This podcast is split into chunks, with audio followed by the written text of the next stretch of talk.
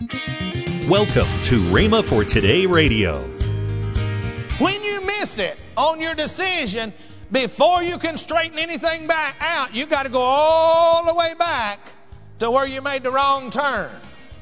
Decisions, decisions, decisions. Turn to somebody and say decisions. We face them every day. We've got to make a decision based upon God's Word on what we're going to do with what God is asking us to do. You're listening to Rhema for Today with Ken and Lynette Hagin. Today we continue the series Decisions Determine Destiny by Ken Hagin. Stay tuned as we listen to this powerful message. Also, later in today's program, I'll give you the details on this month's special offer. Right now, here's Ken Hagin with today's teaching. See, we're going to have to make up our mind what we're going to do about all this stuff. About believing God for this or that or the other. See, you can be saved and not do it, but I'm going to tell you what, I intend, I made a decision to go all the way in this thing. I made the decision. You're going to have to do something with your decision. Many are here today, face the decisions.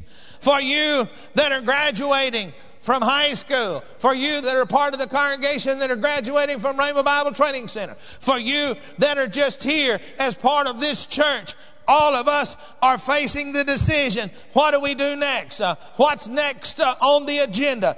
And if you're graduating, you're looking at, well, what do I do next? Do I go uh, for the high school graduate? Do I go to university or do I not go to university? What do I do with my life? For you that are graduating from the training center going into the ministry, you are saying, well, where do I go? And what do I do? And what ministry do I get in? All of these are decisions. And for the rest of all the rest, many of you are asking yourself the question, well, where do I fit in?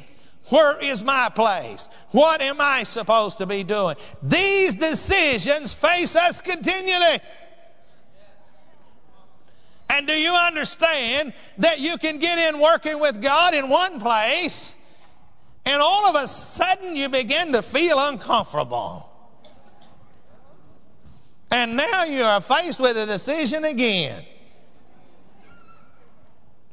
He's changing you. I mean, you know, I was enjoying being an evangelist. I was enjoying being an evangelist. The kids were almost up and grown and, and out of the house, you know, and off to college. And, and the Lord began to deal with me about being a pastor. I didn't want no part of it, so I didn't listen. Ain't no use you to laugh at me. You've been in the same place. Maybe that's why you're laughing because you, you, you are sympathizing because like, man, I've been there. I know what he was feeling. And you know, I'm over in 85, June of 85, I'm over in, uh, in Africa at uh, Rhema Training Center, preaching the graduation and uh, doing some other things over there, I guess, preaching there in the church and the Rhema Church, and I couldn't even get nothing going. You know, I'm up there, I'm trying to preach, I'm trying to get everything going, and, and, and the devil just, uh, I mean, you know, the Lord dealing with me, and the devil telling me, nah, blah, blah, blah, blah, blah, and the Lord dealing down here, you know, and I got this battle going on, and I'm trying to preach at the same time. Any of you know what I'm talking about? You may not have been trying to preach, you may have been doing something else. You know, when the Lord's really working on you, and the devil really working on you out here from the outside, it's hard to do anything else.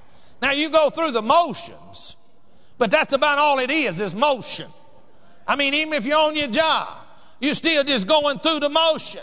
But, you know, and I was having to make that decision. I finally made the decision. And it, uh, it has helped me to uh, get into the place that God wanted me to be. And I'm talking about me and my decisions, trying to show you how you can make your decision. I want you to understand that until you make the decision to go with what God wants you to do, you're going to be unhappy in anything you do, and anything you touch is going to turn to mud, not gold. You know, some people say, well, everything they touch turns to gold. You know, you, you ever heard that said about somebody? In other words, everything, everything they do works out good, in other words.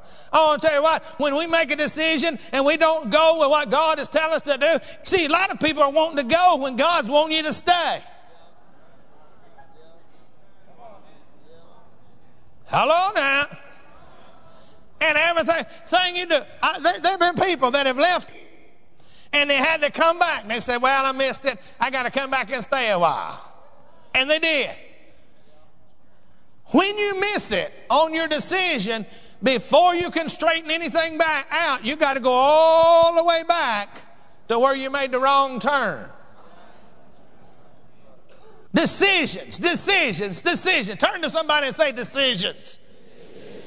We face them every day. We've got to make a decision based upon God's Word on what we're going to do with what God is asking us to do. We all can't be prophets, evangelists, pastors, teachers. But there's another category in 1 Corinthians 12 that talks about the ministry of helps. None of the so called fivefold ministry that's mentioned in Ephesians 4:11 can operate without the helps ministry that's mentioned in 1 Corinthians 12:28. I would be hard pressed to operate this church by myself without any help. I mean, now think about it a minute. I mean, I got I would have to play the musical instruments, and then I would have to sing in the choir, and then I'd have to run down and take the offering. And then I had to run back up here and direct the choir and the orchestra. And I would have to do the announcements. I mean, you know, it's impossible, right? And it's impossible for any church anywhere to operate without those are willing to make the decision to get involved in the ministry of helps. We have some, what, 300 and, or 400 people that you don't even see right now that are back working with the children. I think it's about three to 400 back there. Maybe even 500 that are back working with the nursery all the way through from, from birth all the way through to the fifth grade. If they hadn't made that decision to do that, and all those kids was in here, some of your parents wouldn't be getting anything out of the service because you're having to take care of the babies. And some of the rest of you would be griping because the babies is crying. And some of the rest of you would be griping because some of the kids were fidgeting on the bench. And I'll tell you what, those kids fidgeting are getting more out of the service than you are.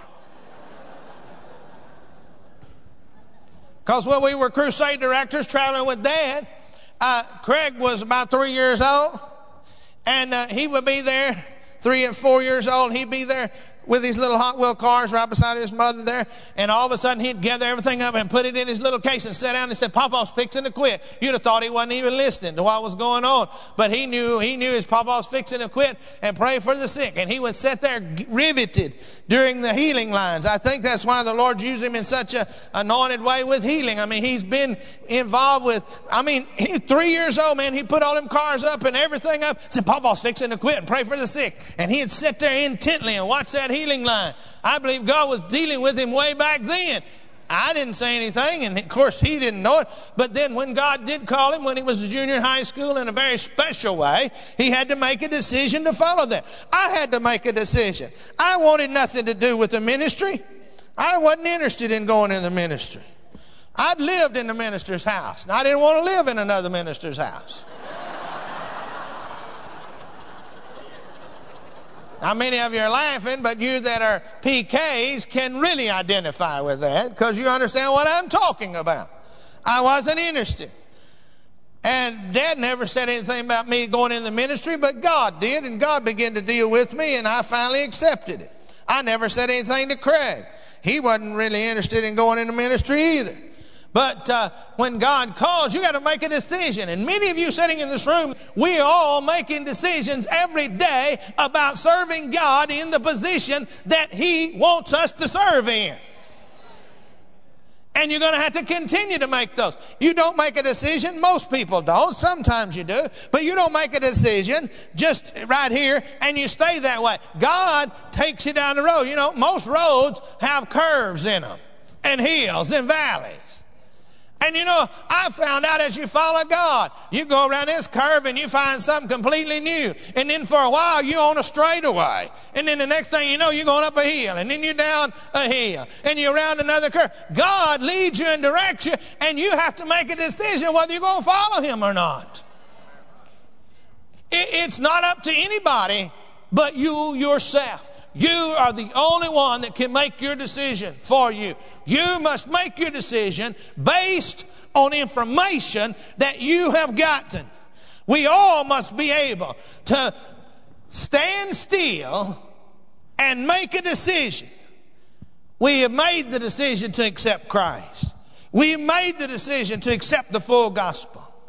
Now you must make a decision of your position and your place.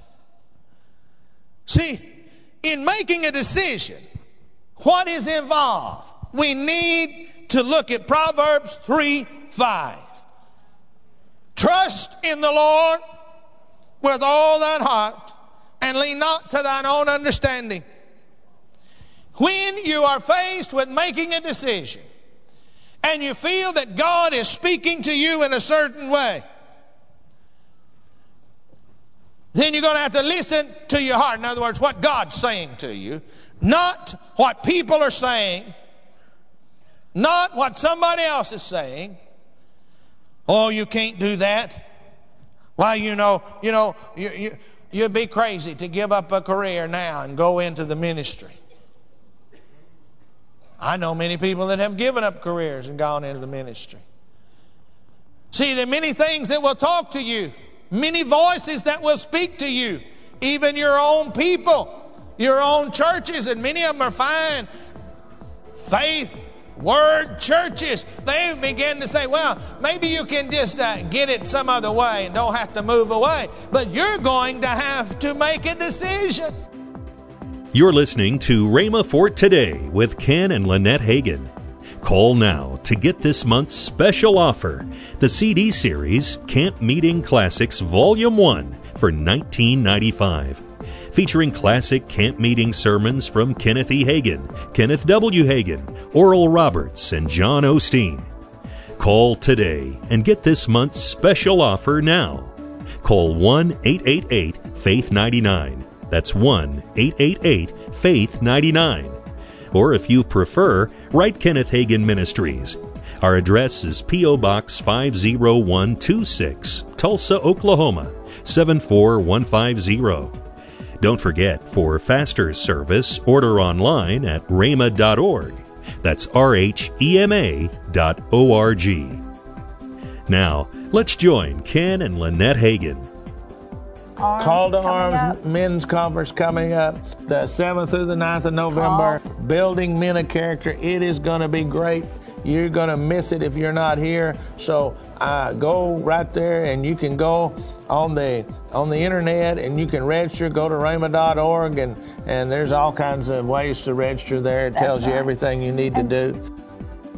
If Rhema for today has blessed your life, then consider giving a financial gift to help offset the cost of broadcasting this program in your area.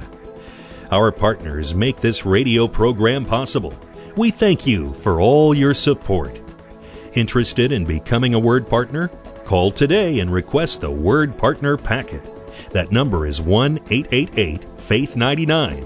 That's 1 888 Faith 99 or visit rhema.org today.